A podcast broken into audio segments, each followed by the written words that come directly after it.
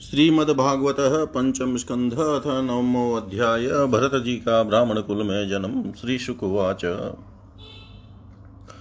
अथ कस्यचिद् द्विजवरस्याङ्गीरप्रवरस्य शमदमः तपः स्वाध्याय त्यागसन्तोषतिदीक्षा प्रश्रय विद्यानसूयात्मज्ञानानन्दयुक्तस्यात्मसदृशः श्रुतशीला चाररूपौदार्यगुणा नवसौदर्या अङ्गजा बभूर्मिथुन च यवीयस्यां भार्यायाम् यस्तु तत्र पुमास्तं परमभागवतं राजर्षि प्रवरं भरतमुत सृष्टमृगशरीरं चरमशरीरेण विप्रत्वं गतमाहु।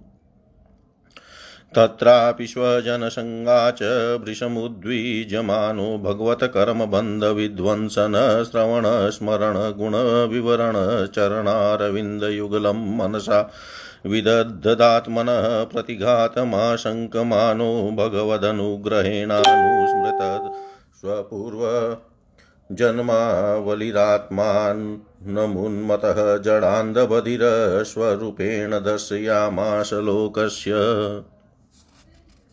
लोकस्य तस्यापि हवात्मजस्य विप्रः पुत्रस्नेहा बुधमनाशमावर्तनात्मसंस्कारान्यतोपदेशं विदधान उपि उपनीतस्य च पुनशौचाचमनादीनकर्मनियमानभिप्रेतानपि समिशिक्षयदनुशिष्टेन हि भाव्यं पितुपुत्रेणेति स चापि तदुह पितृसन्निधावै वासदृचीनमिव स्म करोति ध्यापयिष्यन् सह व्यावतीभिः सप्रणवशिरस्त्रीपदे सावित्रीं ग्रहिष्मवासन्ति कानमासान् धियानप्यसमवेतरूपं ग्राह्यमास। एवं स्वतनुज आत्मन्यूनुरागा वेशितचितः शौचाध्ययन् व्रतनियं गुर्वनलशुश्रुणद्योपकुर्वाण कर्माण्यनिभयुक्तान्यपि समनुशिष्टेन भाव्यमित्यसदाग्रह पुत्रमनुशास्य स्वयं तावदनधिगतमनोरथकालिना प्रमतेन स्वयं गृह एव प्रमत उपसंव्यत। अथ यवीयसि द्विजसतीष्वगर्वजातं मिथुनं सपत्न्या उपन्यस्य स्वयं मनुसंस्थया पतिलोकमगात्।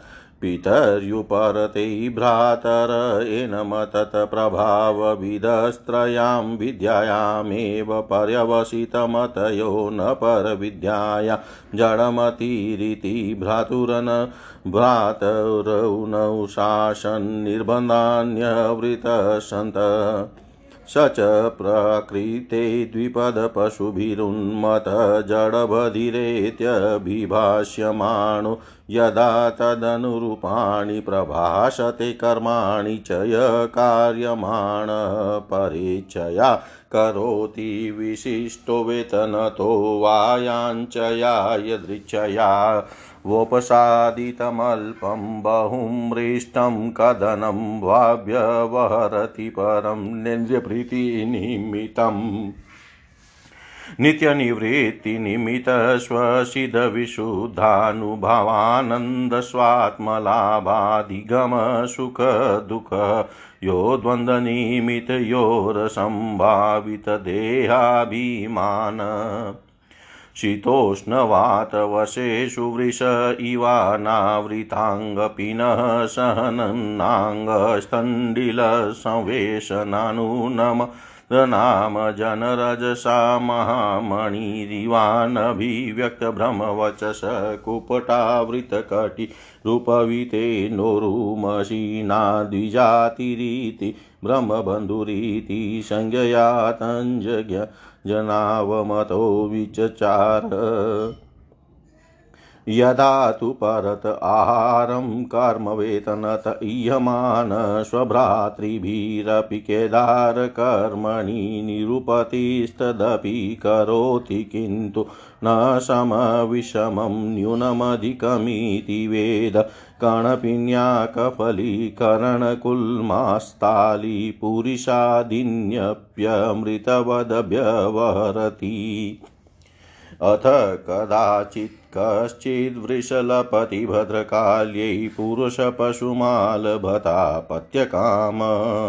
तस्य देवमुक्तस्य पशोः पदवीं पदवीं तदनुचराः परिधान्वन्तो निशि निशितसमये तंसा आवृतायामनधिगतपशव आकस्मिकेन विधिना केदारान् विरासनेन मृगवरा दिव्यशरञ्च माणमङ्गीरप्रवरसुतमपश्यन्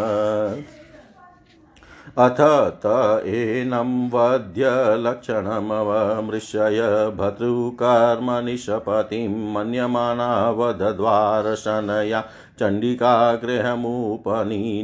युमुदा विकसितवदना अथ पणयस्तं स्वविधिनाभिषिचाहतेन वाससा आच्छाद्यभूषणा लेपस्त्रकतिलकादिभिरूपस्कृतं भुक्तवन्तं धूपदीपमाल्यलाज किशलयाङ्कुरफलोपहारोपेतया विशसंस्थया महता गीतस्तुतिमृदङ्गपणवघोषेण च पुरुष पशुं भद्रकाल्या पुरत उपवेशयामाशु।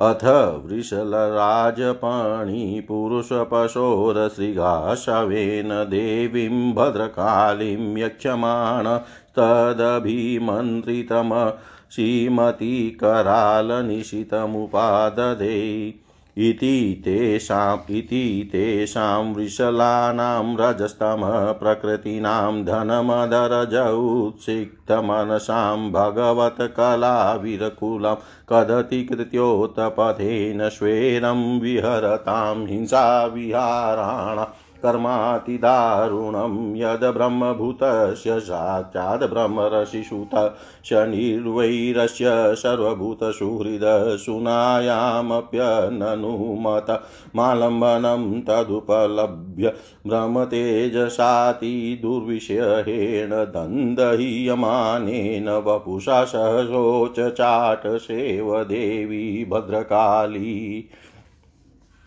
भृशममसरोषाविशरभसविलसितभ्रुकुटिविटक विटपकुटिलद्रष्टारुणेक्षणाटोपाति भयानकवदना हन्तु कामे वेदं मटाहसा मटाः समतिं सरम्भेण विमुञ्चन्ति तत उत्पत्य पापीयसां दुष्टानां ते निवासिना विक्री न शीर्ष्णागलास्त्रवन्तमृसृगाशवमत्युष्णं सह गणेन निपियाति पानमदविह्वलोचैस्तरा स्वपाशदैः सहजगौ ननत च विजहार च शिरकन्दुकलीलया।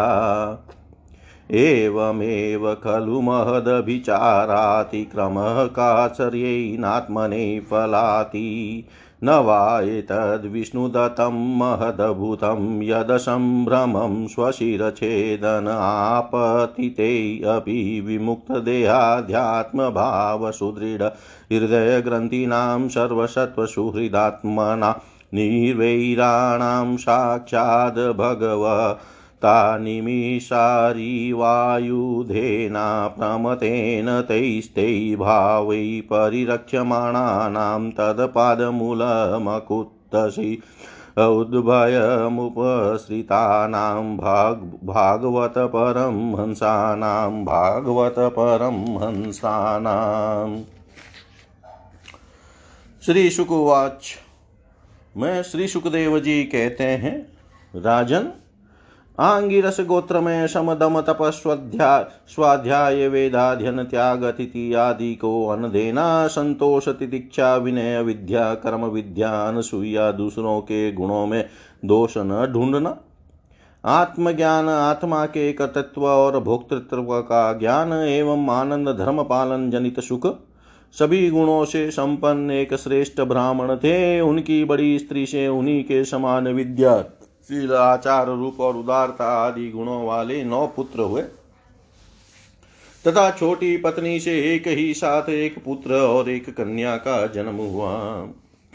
इन दोनों में जो पुरुष था, वह परम भागवत राजश्री रोमणि भरत ही थे। वे मृग शरीर का परित्याग करके अंतिम जन्म में ब्राह्मण हुए थे। ऐसा महापुरुषों का कथन है। इस जन्म में भी भगवान की कृपा से अपने पूर्व जन्म परंपरा का स्मरण रहने के कारण वे इस आशंका से कि कहीं फिर कोई विघ्न उपस्थित न हो जाए। अपने स्वजनों के संग से भी बहुत डरते थे हर समय। जिनका श्रवण, स्मरण और गुण कीर्तन सब प्रकार के कर्म बंधन को काट देता है, श्री भगवान के उन युगुल चरण कमलों को ही हृदय में धारण किए रहते तथा दूसरों की दृष्टि में अपने को पागल, मूर्ख, अंधे और भैरे के समान दिखाते। पिता का तो उनमें से, उनमें भी वैसा ही स्नेह था, इसलिए ब्राह्मण देवता ने अपने पागल पुत्र के भी शास्त्रानुसार समावर्तन पर्यंत विवाह से पूर्व के सभी संस्कार करने के विचार से उनका उपनयन संस्कार किया। यद्यपि वे चाहते नहीं थे तो भी पिता का कर्तव्य है पुत्र को शिक्षा दे। इस शास्त्र विधि के अनुसार उन्होंने इन्हें सोच आचमन आदि आवश्यक कर्मों की शिक्षा दी। किंतु भरत जी तो पिता के सामने ही उनके उपदेश के विरुद्ध आचरण करने लगते थे। पिता चाहते थे कि वर्षा काल में से वेदाध्यन आरंभ करा दूँ, किंतु वसंत और ग्रीष्म ऋतु के चैत्र, वैशाख, ज्येष्ठ और आषाढ़ चार महीनों तक पढ़ाते रहने पर भी वे इन्हें व्याहति और शिरो मंत्र प्रणव के सहित त्रिपदा गायत्री भी अच्छी तरह याद न करा सके।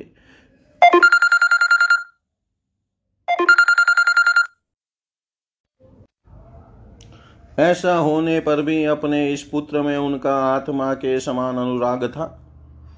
इसलिए उसकी प्रवृत्ति न होने पर भी वे पुत्र को अच्छी तरह शिक्षा देनी चाहिए। इस अनुचित आग्रह से उसे सोच वेदाध्यन व्रत नियम तथा गुरु और अग्नि की सेवा आदि ब्रह्मचार्य श्रम के आवश्यक नियमों की शिक्षा देते ही रहे।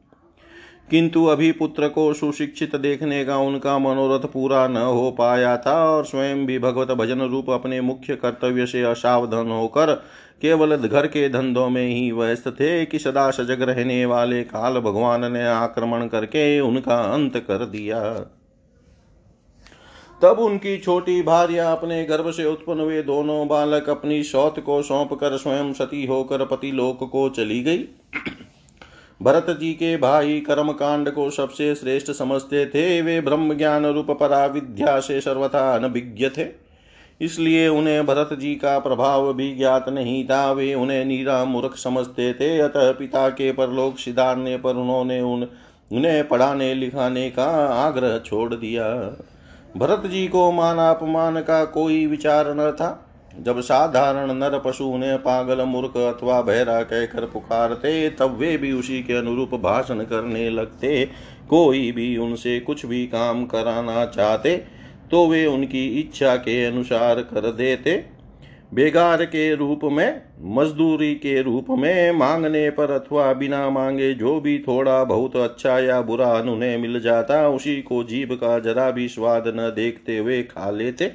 अन्य किसी कारण से उत्पन्न न होने वाला स्वतः सिद्ध केवल ज्ञान आनंद स्वरूप आत्मज्ञान उन्हें प्राप्त हो गया था। इसलिए शीतोष्ण, मान, अपमान आदि, द्वंद्वों से होने वाले सुख दुख आदि से, आदि में उन्हें देहाभिमान की स्फूर्ति नहीं होती थी। वे सर्दी, गर्मी, वर्षा और आंधी के समय सांड के समान नंगे पड़े रहते थे। उनके सभी अंग हृष्ट पुष्ट एवं गठे हुए थे, वे पृथ्वी पर ही पड़े रहते थे, कभी तेल उपटन आदि नहीं लगाते थे और न कभी स्नान ही करते थे। इससे उनके शरीर पर मैल जम गई थी।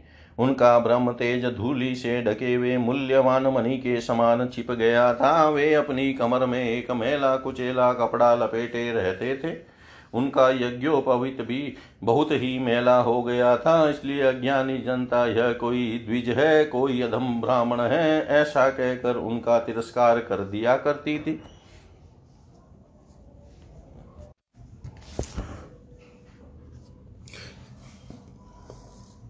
किंतु वे इसका कोई विचार न करके स्वच्छंद विचरते थे। दूसरों की मजदूरी करके पेट पालते, देख जब उन्हें उनके भाइयों ने खेत की क्यारियाँ ठीक करने में लगा दिया, तब वे उस कार्य को भी करने लगे। परंतु उन्हें इस बात का कुछ भी ध्यान न था कि उन क्यारियों की भूमि समतल है या ऊँची नीति, अथवा बहुत, वह छोटी है या बड़ी। उनके भाई उन्हें चावल की कन्नी खली, भूसी घूने हुए उड़द अथवा बर्तनों में लगी हुई जले अन्न की खुरचन जो कुछ भी दे देते, उसी को वे अमृत के समान खा लेते थे। किसी समय डाकुओं के सरदार ने जिसके सामंत शूद्र जाति के थे, पुत्र की कामना से भद्रकाली को मनुष्य की बलि देने का संकल्प किया। उसने जो पुरुष पशु बलि देने के लिए पकड़ मंगाया था, वह देववश उसके फंदे से निकलकर भाग गया। उसे ढूँढने के लिए उसके सेवक चारों ओर दौड़े, किंतु अंधेरी रात में आधी रात के समय कहीं उसका पता न लगा। इसी समय देव योग से अकस्मात उनकी दृष्टि इन आंगिरस गोत्रीय ब्राह्मण कुमार पर पड़ी, जो वीरासन से बैठे हुए मृगवारा आदि जीवों से खेतों की रखवाली कर रहे थे। उन्होंने देखा कि यह पशु तो बड़े अच्छे लक्षणों वाला है, इससे हमारे स्वामी का कार्य अवश्य सिद्ध हो जाएगा। यह सोचकर उनका मुख आनंद से खिल उठा और वे उन्हें रस्सियों से बांधकर चंडिका के मंदिर में ले आए। तदनंतर उन चारों ने अपनी पद्धति के अनुसार विधि पूर्वक उनको अभिषेक एवं स्नान कराकर कोरे वस्त्र पहनाए तथा नाना प्रकार के आभूषण, चंदन, माला और तिलक आदि से विभूषित कर अच्छी तरह भोजन कराया।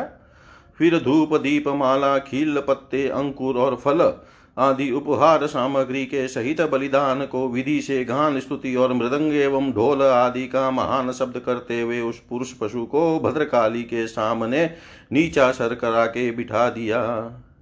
इसके पश्चात दस्युराज के पुरोहित बने हुए लुटेरे ने उस नर पशु के रुधिर से देवी को तृप्त करने के लिए देवी मंत्रों से अभिमंत्र, मंत्रित एक तीक्ष्ण खड़ग उठाया।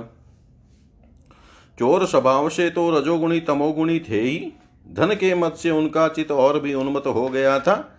हिंसा में भी उनकी स्वाभाविक रुचि थी। इस समय तो वे भगवान के अंश स्वरूप ब्राह्मण कुल का तिरस्कार करके स्वच्छता से कुमार्ग की ओर बढ़ रहे थे। आपत्ति काल में भी जिस हिंसा का अनुमोदन किया गया है, उसे भी ब्राह्मण वध का सर्वथा निषेध है तो भी वे साक्षात ब्रह्म भाव को प्राप्त हुए वेरहीन तथा समस्त प्राणियों के सुहृद। एक ब्रह्म ऋषि कुमार की बलि देना चाहते थे। यह भयंकर कुकर्म देख कर देवी भद्रकाली के शरीर में अति दुसह ब्रह्म तेज से दाह होने लगा और एकाएक मूर्ति को फोड़ कर प्रकट हो गई। अत्यंत असहनशीलता और क्रोध के कारण उनकी भौहें चढ़ी हुई थी तथा कराल दाढ़ों और चढ़ी हुई लाल आँखों के कारण उनका चेहरा बड़ा भयानक जान पड़ता था। उनके उस विकराल वेश को देखकर ऐसा जान पड़ता था, मानो वे इस संसार का संहार कर डालेगी। उन्होंने क्रोध से तड़क कर बड़ा भीषण अटहास किया और उछल कर उस अभिमंत्रित खड़क से ही उन सारे पापियों के सिर उड़ा दिए और अपने गणों की सहित उनके गले में बहता हुआ गरम गरम रुधिर रूप आशो पीकर अति उन्मत हो ऊँचे स्वर से गाती और नाचती हुई उन सिरों को ही ज्ञान बनाकर खेलने लगी।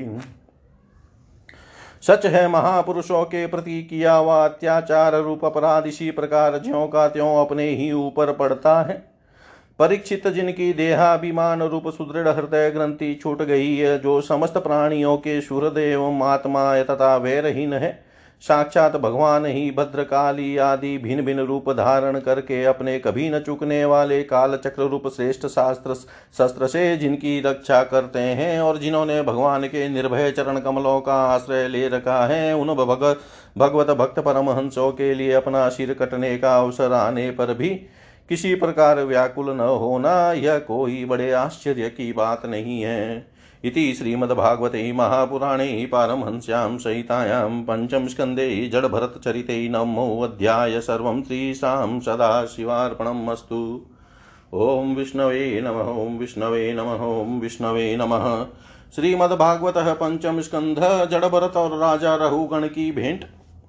अथ दसमो अध्याय। जड़ भरत और राजा रहुगण की भेंट श्री सुकुवाच अथ सिन्धुसौवीरपतैरहुगणस्य व्रजत इक्षुमत्यास्तटे तातकुलपतिना शिबिकावाह पुरुषान् वेशन् समये देवेनोपसादितः स द्विजवर उपलब्ध एष पीवा युवासन्नाङ्गो गोकरवद्धुरं वोडुमलमिति पूर्वविष्टि गृहीतैः सह गृहीतप्रसवमतदः उवाह शिबिकां स महानुभाव।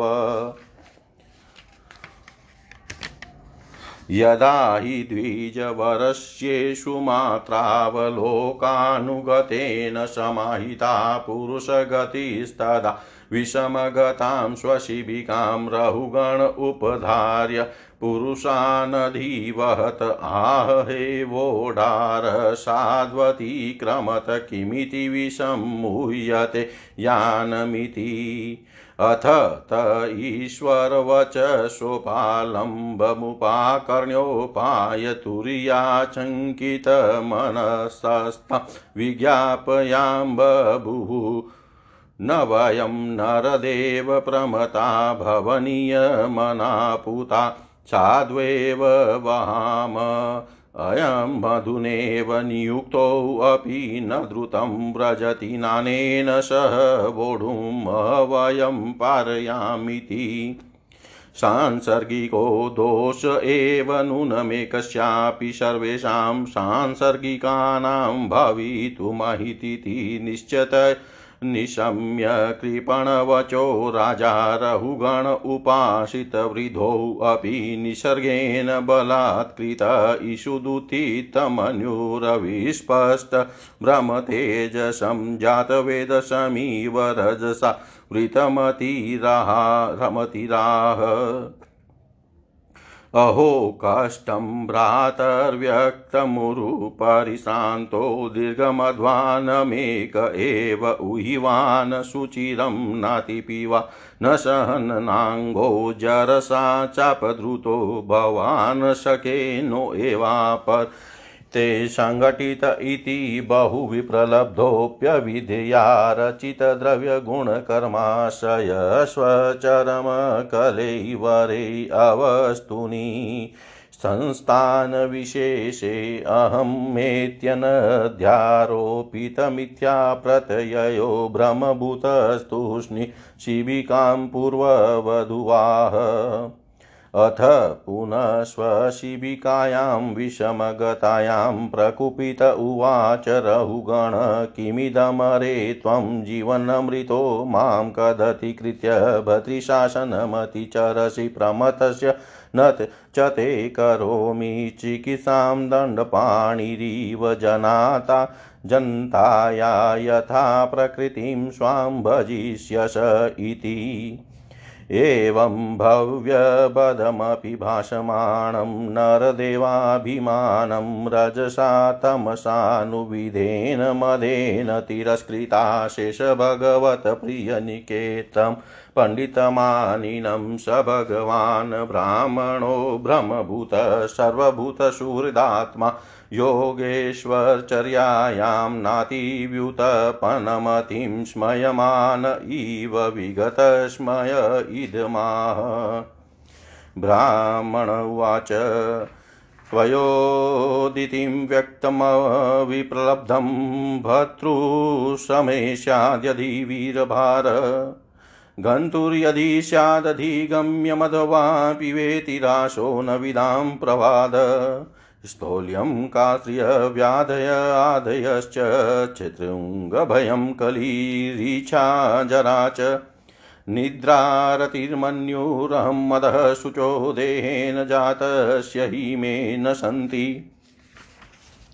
जीवन्मृतत्वं नियमेन राजन् आद्यन्तवध्यद्विकृतस्य दृष्टं स्वस्वभाव्यं भावो ध्रुवैडय यत्र तैरुच्यते असौ विधिकृत्य योग। विशेषबुद्धे विवरं मनाक च पश्यामि अनव्यवहारतोऽन्यतः क ईश्वरस्तत्र किमिषित्तिव्यं। तथापि राजन् कर्वाम किं ते उन्मत्त मत जडवत स्वसंस्थां गतस्य मे वीरचिकित्सितेन अर्थकीयान् भवता शिक्षितेन स्तब्धप्रमतस्य च पिष्टपेश।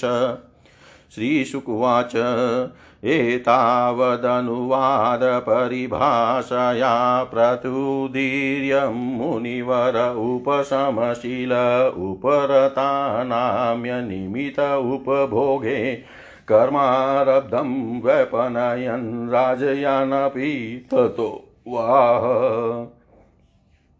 स चापि पाण्डवेयसिन्धुषौ वीरपतिस्तत्त्वजिज्ञासायां सम्यक् श्रद्धयाधिकृताधिकारस्तदहृदयग्रन्थिमोचन द्विजवच आश्रित्य बहुयोगग्रन्थसम्पतं त्वरयावरूय शिर पादमूलमुपसृतः क्षमापयन् विगतनृपदेव स्मय उवाच।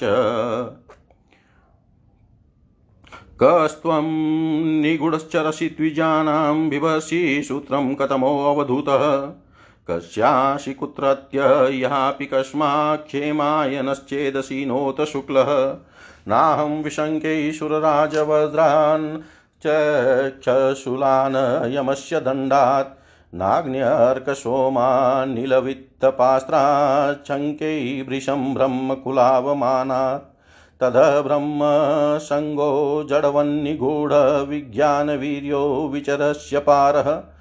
वञ्चासि योगकृतितानि साधो न न क्षं ते मनसापि भेतुम्। अहं च योगेश्वरमात्मतत्त्वविदां मुनीनां परमं गुरु वै प्रष्टुं प्रवृतः किमिहारणं ततः साक्षाद्वरिं ज्ञानकलावतीर्णं स वै भवान् लोकनिरीक्षणार्थम् अव्यक्तलिङ्गो विचरत्यपि स्वितः योगेश्वराणां गतिमन्दबुद्धिः कथं विचक्षितगृहानुबन्ध। दृष्टः श्रमः कर्मतः आत्मनो वै भर्तृगन्तु भवतश्चानुमन्ये। यथा शतो दानयनाद्यभावात् समूलयिष्टो व्यवहारमार्गः। स्थाल्याग्नितापात् पतियशोऽभितापः स्तप तापस्तण्डौलगर्भरन्धि। देहेन्द्रियाश्वासयसन्निकर्षा तत्स्रंसति पुरुषस्यानुरोधात्। शास्ताभिगोप्ता नृपति प्रजानां ह्यः किङ्करो वै न पिनष्टिपिष्टम्। स्वधर्ममाराधनमच्युतस्य यदीयमानो विजहात्य घोगम् तन्मे भवानरदेवाभिमानं देन तुच्छीकृतशतमस्य कृशिष्टमेत्री दृशमा दृशमात् बन्धो यथा तरे सदवध्यानमहम् न विक्रिया विश्वसुहृत्सकस्य साम्येन वीताभिमतेस्तवापि महद्विमानात् स्वकृतादिमादृङ्गः नक्ष्यत्यदुरादपि शूलपाणि नक्ष्यतदुरादपि शूलपाणि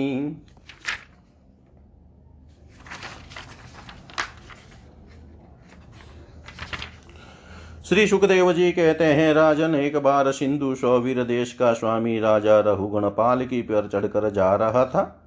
जब वह इक्षुमती नदी के किनारे पहुँचा, तब उसकी पालकी उठाने वाले कहारों के जमादार को एक कहार की आवश्यकता पड़ी।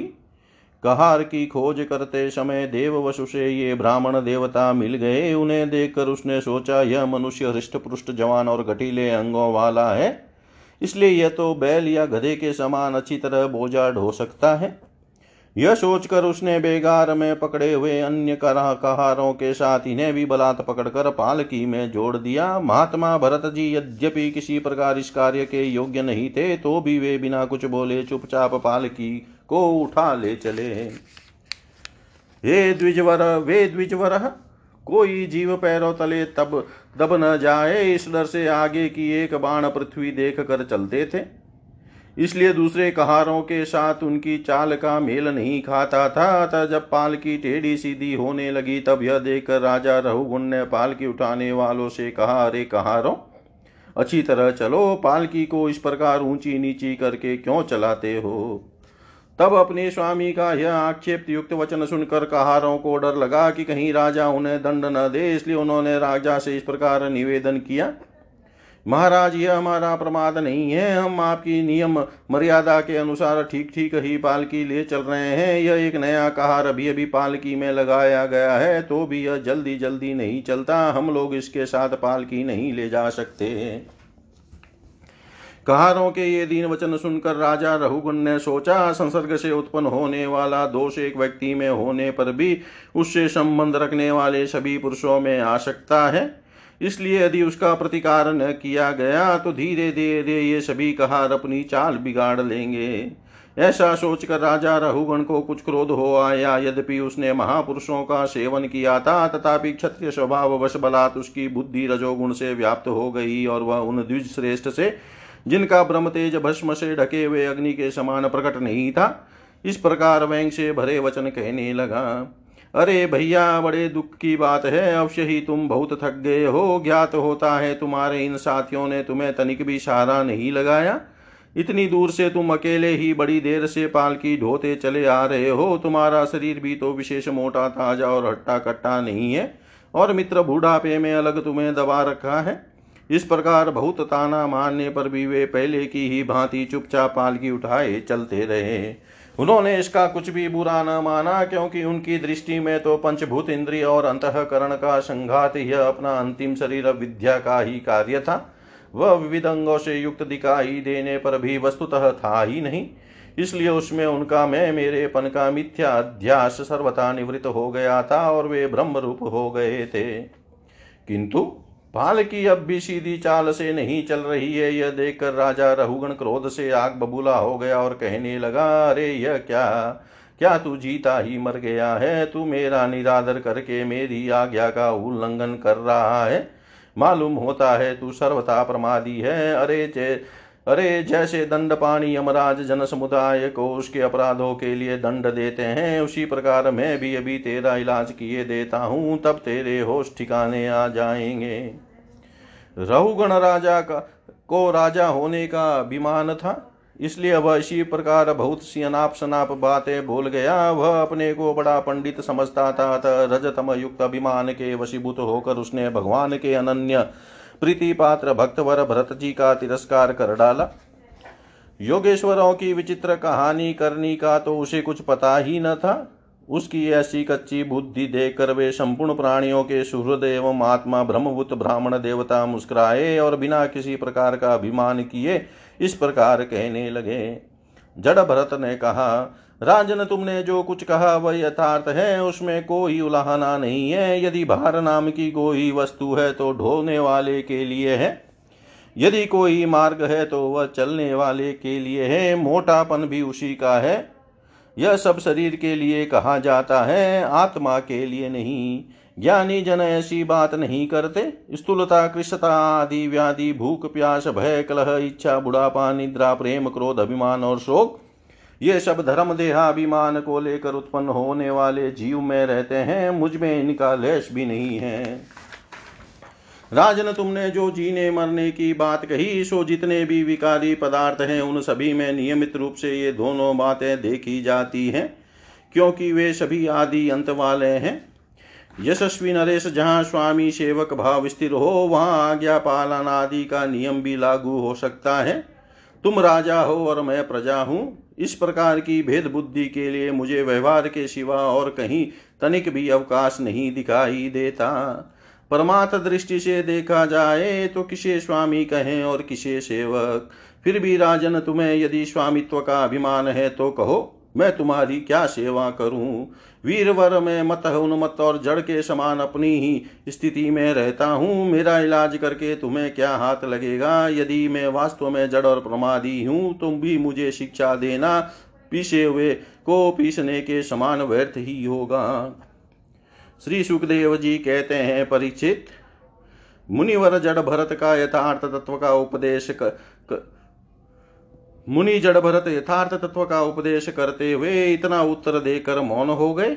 उनका देहात्म बुद्धि का हेतु भूत ज्ञान निवृत्त हो चुका था, इसलिए वे परम शांत हो गए थे। अतः इतना कहकर भोग द्वारा प्रारब्ध क्षय करने के लिए वे फिर पहले के ही समान उस पालकी को कंधे पर लेकर चलने लगे। सिंधु सौवीर नरेश रहुगण भी अपनी उत्तम श्रद्धा के कारण तत्व जिज्ञासा का पूरा अधिकारी था। जब उसने उन द्विज श्रेष्ठ के अनेकों योग ग्रंथों से समर्थित और हृदय की ग्रंथि का छेदन करने वाले ये वाक्य सुने, तब वह तत्काल पालकी से उतर पड़ा। उसका राजमद सर्वथा दूर हो गया और वह अपने चरणों में उनके चरणों में सिर रखकर उन, अपना अपराध क्षमा कराते हुए इस प्रकार कहने लगा, देव, आपने द्विजों का चिन्ह यज्ञोपवित धारण कर रखा है, बतलाइए इस प्रकार प्रचन्न भाव से विचरने वाले आप कौन हैं? क्या आप दत्तात्रेय आदि अवधूतों में से कोई है? आप किसके पुत्र हैं? आपका कहाँ जन्म हुआ है और यहाँ कैसे आपका पदार्पण हुआ है?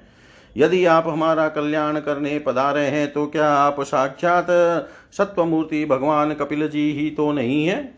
मुझे इंद्र के वज्र का कोई डर नहीं है, न मैं महादेव जी के त्रिशूल से डरता हूँ और न यमराज के दंड से।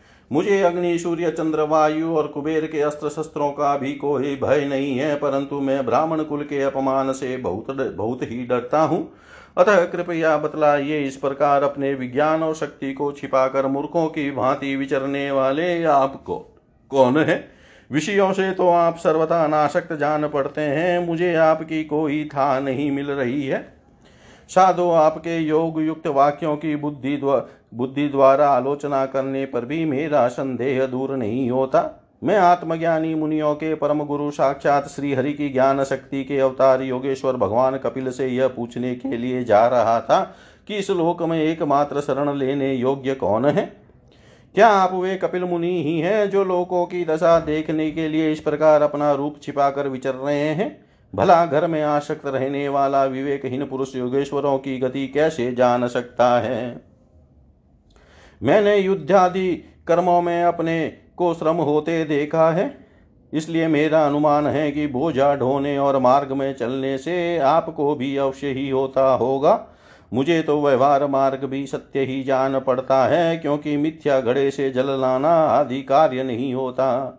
देहादि के धर्मों का आत्मा पर कोई प्रभाव ही नहीं होता, ऐसी बात भी नहीं है। चूल्हे पर रखी हुई बटलोई जब अग्नि से तपने लगती है, तब उसका जल भी खोलने लगता है और फिर उस जल से चावल का भीतरी भाग भी पक जाता है।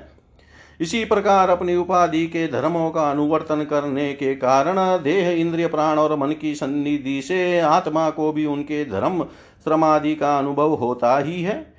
आपने जो दंडादि की व्यर्थता बताई सो राजा तो प्रजा का शासन और पालन करने के लिए नियुक्त किया हुआ उसका दास ही है। उसका उन्मत्तादि को दंड देना पीछे हुए पीछेने के समान व्यर्थ नहीं हो सकता क्योंकि अपने धर्म का आचरण करना भगवान की सेवा ही है। उसे करने वाला व्यक्ति अप, अपनी संपूर्ण पाप राशि को नष्ट कर देता है। दीन बंधो, राजत्व के अभिमान से उन्मत होकर मैंने आप जैसे परम साधु की अवज्ञा की है। अब आप ऐसी कृपा दृष्टि कीजिए, जिससे इस साधु अवज्ञा रूप अपराध से मैं मुक्त हो जाऊँ। आप देहाभिमान, शून्य और विश्व बंधु श्री हरि के अनन्य भक्त हैं, इसलिए सच सब में समान दृष्टि होने से इस मान अपमान के कारण आप में कोई विकार नहीं हो सकता। तथापि एक महापुरुष का अपमान करने के कारण मेरे जैसा पुरुष साक्षात त्रिशूल पानी महादेव जी के समान प्रभावशाली होने पर भी अपने अपराध से अवश्य थोड़े ही काल में नष्ट हो जाएगा। इति श्रीमद्भागवते महापुराणे पारमहंस्यां संहितायां पञ्चम स्कन्धे दशमोऽध्याय श्रीमद्भागवतः पञ्चम स्कन्ध अथेकादशोऽध्याय राजा रघुगण को भरत जी का उपदेश। ब्राह्मण उवाच अकोविदकोविदवादवादान् वदस्यथो नीति नातिविदां वरिष्ठ। न शूरयो हि व्यवहारमेनं तत्त्वावमसेन सहामनन्ति। तथैव राजनुरुगाहमेधवितान् विद्योरुविजृम्बितेषु न वेदवादेषु हि तत्त्ववाद। प्रायेण शुद्धो नौ चकास्ति साधु। न तस्य तत्त्वग्रहणाय साक्षादवरीयशीरपि वाच समासन। स्वप्ने निरुक्तया ग्रहमेदिशोक्य न यश हेयानुमितं स्वयं स्यात्। यावन्मनोरजसा पुरुषस्य सत्त्वेन वा तमसा वानुरुद्धम् चेतोभिराकुतिभिरातनोति निरङ्कुशं कुशलं चेतरं वा। सवासनात्मा विषयोपरक्तो गुणप्रवाहो विकृतषोडाशात्मा। बिभ्रतपृथङ्गनामभिरूपभेदमन्तर्बहिष्टं त्वं च पुरुष पुरेस्तनोति दुःखं सुखं व्यतिरिक्तं च तीव्रं कालोपपनं फलमाव्यक्त व्यनक्ति आलिङ्गय मारि मया रचितान्तरात्मा स्वदेहिनं संसृतिचक्रकूट तावानयं व्यवहार सदा सदा वीक्षेत्रज्ञा साक्ष्यो भवति स्थूलसूक्ष्म तस्मान्मनो लिङ्गमदो वदन्ति गुणगुणत्वस्य परावरस्य। गुणानुरक्तं व्यसनाय जन्तो क्षेमाय निर्गुण्यमथो मनः स्यात् यथा प्रदीपो घृतवतीमशनंसिका समुदा भजाति अन्यदाश्वम् पदं तथा गुणकर्माणुबद्धं वृत्तिमनः श्रयते अन्यत्र तत्त्वम्। एकादशासन्मनसो हि वृतय आकूतय पञ्चधियो अभिमान। मात्राणि कर्माणि पुरं च तासां वदन्ति एकादशवीरभूमि। कन्दाकृतिस्पशरसस्रवांसि विसर्गत्य बीजल्पशिल्पा एकादशं स्वीकरणं ममेतिशयमहं द्वादशमेक आहु। द्रव्यस्वभावाशय कर्मकालेरेकादशामि मनसो विकारा सहस्रशः शतशः कोटिशश्च क्षेत्र, यतो न मिथो न स्वतः स्युः क्षेत्रज्ञ एता मनसो विभूति जीवस्य माया रचितस्य नित्यः। आविहिता क्वापि तिरोहिताश्च शुद्धो विचस्ते हि व्यशुद्धकर्तु क्षेत्रज्ञात्मा पुरुषः पुराण साक्षात् स्वयं ज्योतिरजः परेश नारायणो भगवान् वासुदेव स्वमाययात्मन्यवधीयमान। यथा नीलस्तावरजङ्गमानामात्मस्वरूपेण निविष्ट ईशे। एषं एवं परो भगवान् वासुदेव क्षेत्रज्ञात्मेदमनुप्रविष्ट न यावदेतां तनुभृनरेन्द्रः विधूय मायां वयुनोदयेन विमुक्तसङ्गोजितषटसपत्नो वेदात्मतत्त्वं भ्रमतीह तावत् न यावदेतन्मन आत्मलिङ्गं संसारतापावपनं जनस्य यचोकमोहमयरागलोभ वैरानुबन्धं ममतां विद्यते। विदते भ्रातृव्यमेनं तद्ब्रवीर्यमुपेक्षयाद्येधितप्रदितं प्रमतः गुरोहरेश्चरणोपाशानास्त्रो जहीव्यलीकं स्वयमात्ममोषं जहीव्यलीकं स्वयमात्ममोषम्। जड़ भरत ने कहा, तुम अज्ञानी होने पर भी पंडितों के समान ऊपर ऊपर के तर्क वितर्क युक्त बात कह रहे हो। इसलिए श्रेष्ठ ज्ञानियों में तुम्हारी गणना नहीं हो सकती। तत्वज्ञानी पुरुष अविचारसित स्वामी सेवक आदि व्यवहार को तत्व विचार के समय सत्य रूप से स्वीकार नहीं करते। लौकिक व्यवहार के समान ही वेदिक व्यवहार भी सत्य नहीं है। क्योंकि वेद वाक्य भी अधिकतर ग्रस्त जनोचित यज्ञ विधि के विस्तार में ही व्यस्त है। राग द्वेषादि दोषों से रहित विशुद्ध तत्व ज्ञान की पूरी पूरी अभिव्यक्ति प्राय उनमें भी नहीं हुई है। जिसे गृहस्थोचित यज्ञादि कर्मों से प्राप्त होने वाला स्वर्ग आदि सुख स्वप्न के समान है या नहीं जान पड़ता। उसे तत्व ज्ञान कराने में साक्षात उपनिषद वाक्य भी समर्थ नहीं है। जब तक मनुष्य का मन सत्व रज अथवा तमोगुण के वशीभूत रहता है, तब तक वह बिना किसी अंकुश के उसकी ज्ञानेन्द्रिय और कर्मेंद्रियों से शुभाशुभ कर्म कराता रहता है। यह मन वासनामय विषयाशक्त गुणों से प्रेरित विकारी और भूत एवं इंद्रिय रूप सोलह कलाओं में मुख्य है। यही भिन्न भिन्न नामों से देवता और मनुष्य आदि रूप धारण करके शरीर रूप उपाधियों के भेद से जीव की उत्तमता और अधमता का कारण होता है। यह मायामय मन संसार चक्र में छलने वाला है। यही अपनी देह के अभिमानी जीव से मिलकर उसे काल क्रम से प्राप्त हुए सुख दुख और इनसे व्यतिरिक्त मोहरूप अवश्यम भाई फलों की अभिव्यक्ति करता है। जब तक यह मन रहता है तभी तक जागृत और सपनावस्था का व्यवहार प्रकाशित होकर जीव का दृश्य बनता है। इसलिए पंडित जन मन को ही त्रिगुणमय अधम संसार का और गुणातीत परमोत्कृष्ट मोक्ष पद का कारण बताते हैं। विषयाशक्त मन जीव को संसार संकट में डाल देता है, विषयहीन होने पर वही उसे शांतिमय मोक्ष पद प्राप्त करा देता है। जिस प्रकार घी से भिगी हुई बत्ती को खाने वाले दीपक से तो धुएँ वाली शिखा निकलती रहती है, और जब घी समाप्त हो जाता है, तब वह अपने कारण अग्नि तत्व में लीन हो जाता है। उसी प्रकार विषय और कर्मों से आसक्त हुआ मन तरह तरह की वृत्तियों का आश्रय लिए रहता है, और इनसे मुक्त होने पर वह अपने तत्व में लीन हो जाता है। वीरवर पाँच कर्मेंद्रिय, पाँच ज्ञानेन्द्रिय और एक अहंकार, ये ग्यारह मन की वृत्तियाँ हैं तथा पाँच प्रकार के कर्म, पाँच तन्मात्र और एक शरीर, ये ग्यारह उनके आधारभूत विषय कहे जाते हैं।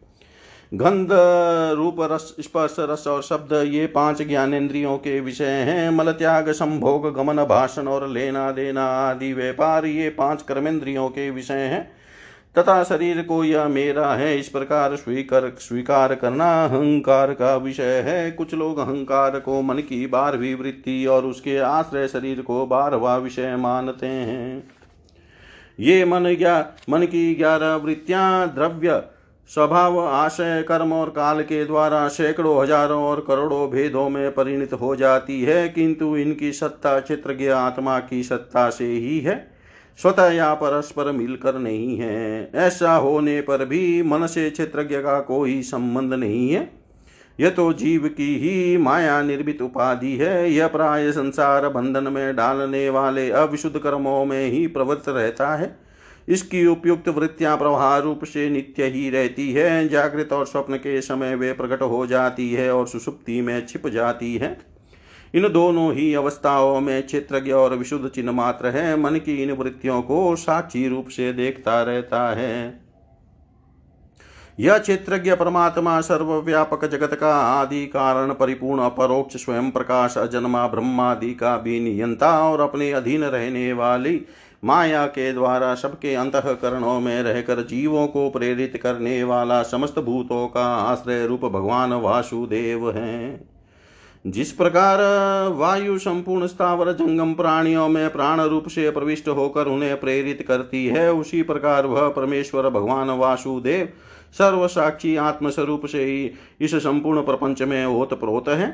राजन जब तक मनुष्य ज्ञानोदय के द्वारा इस माया का तिरस्कार कर सबकी आसक्ति छोड़कर तथा काम क्रोध आदि छह शत्रुओं को जीत कर आत्म तत्व को नहीं जान लेता और जब तक वह आत्मा के उपाधि रूप मन को संसार दुख का क्षेत्र नहीं समझता, तब तक वह इस लोक में यों ही भटकता रहता है, क्योंकि यह चित उसके शोक, मोह, रोग, राग, लोभ और वैर आदि के संस्कार तथा ममता की वृद्धि करता रहता है। यह मन ही तुम्हारा बड़ा बलवान शत्रु है। तुम्हारे उपेक्षा करने से इसकी शक्ति और भी बढ़ गई है। यह यद्यपि स्वयं तो सर्वथा मिथ्या है, तथापि इसने तुम्हारे आत्मस्वरूप को आच्छादित कर रखा है। इसलिए तुम सावधान होकर श्री गुरु और हरि के चरणों की उपासना के अस्त्र से इसे मार डालो। इति श्रीमद्भागवते महापुराणे पारमहंस्यां सहितायां पञ्चमस्कन्दे ब्राह्मण रघुगणसंवादे एकादशोऽध्याय सर्वं श्रीशां सदाशिवार्पणम् अस्तु। ॐ विष्णवे नमः, ॐ विष्णवे नमः, ॐ विष्णवे नमः।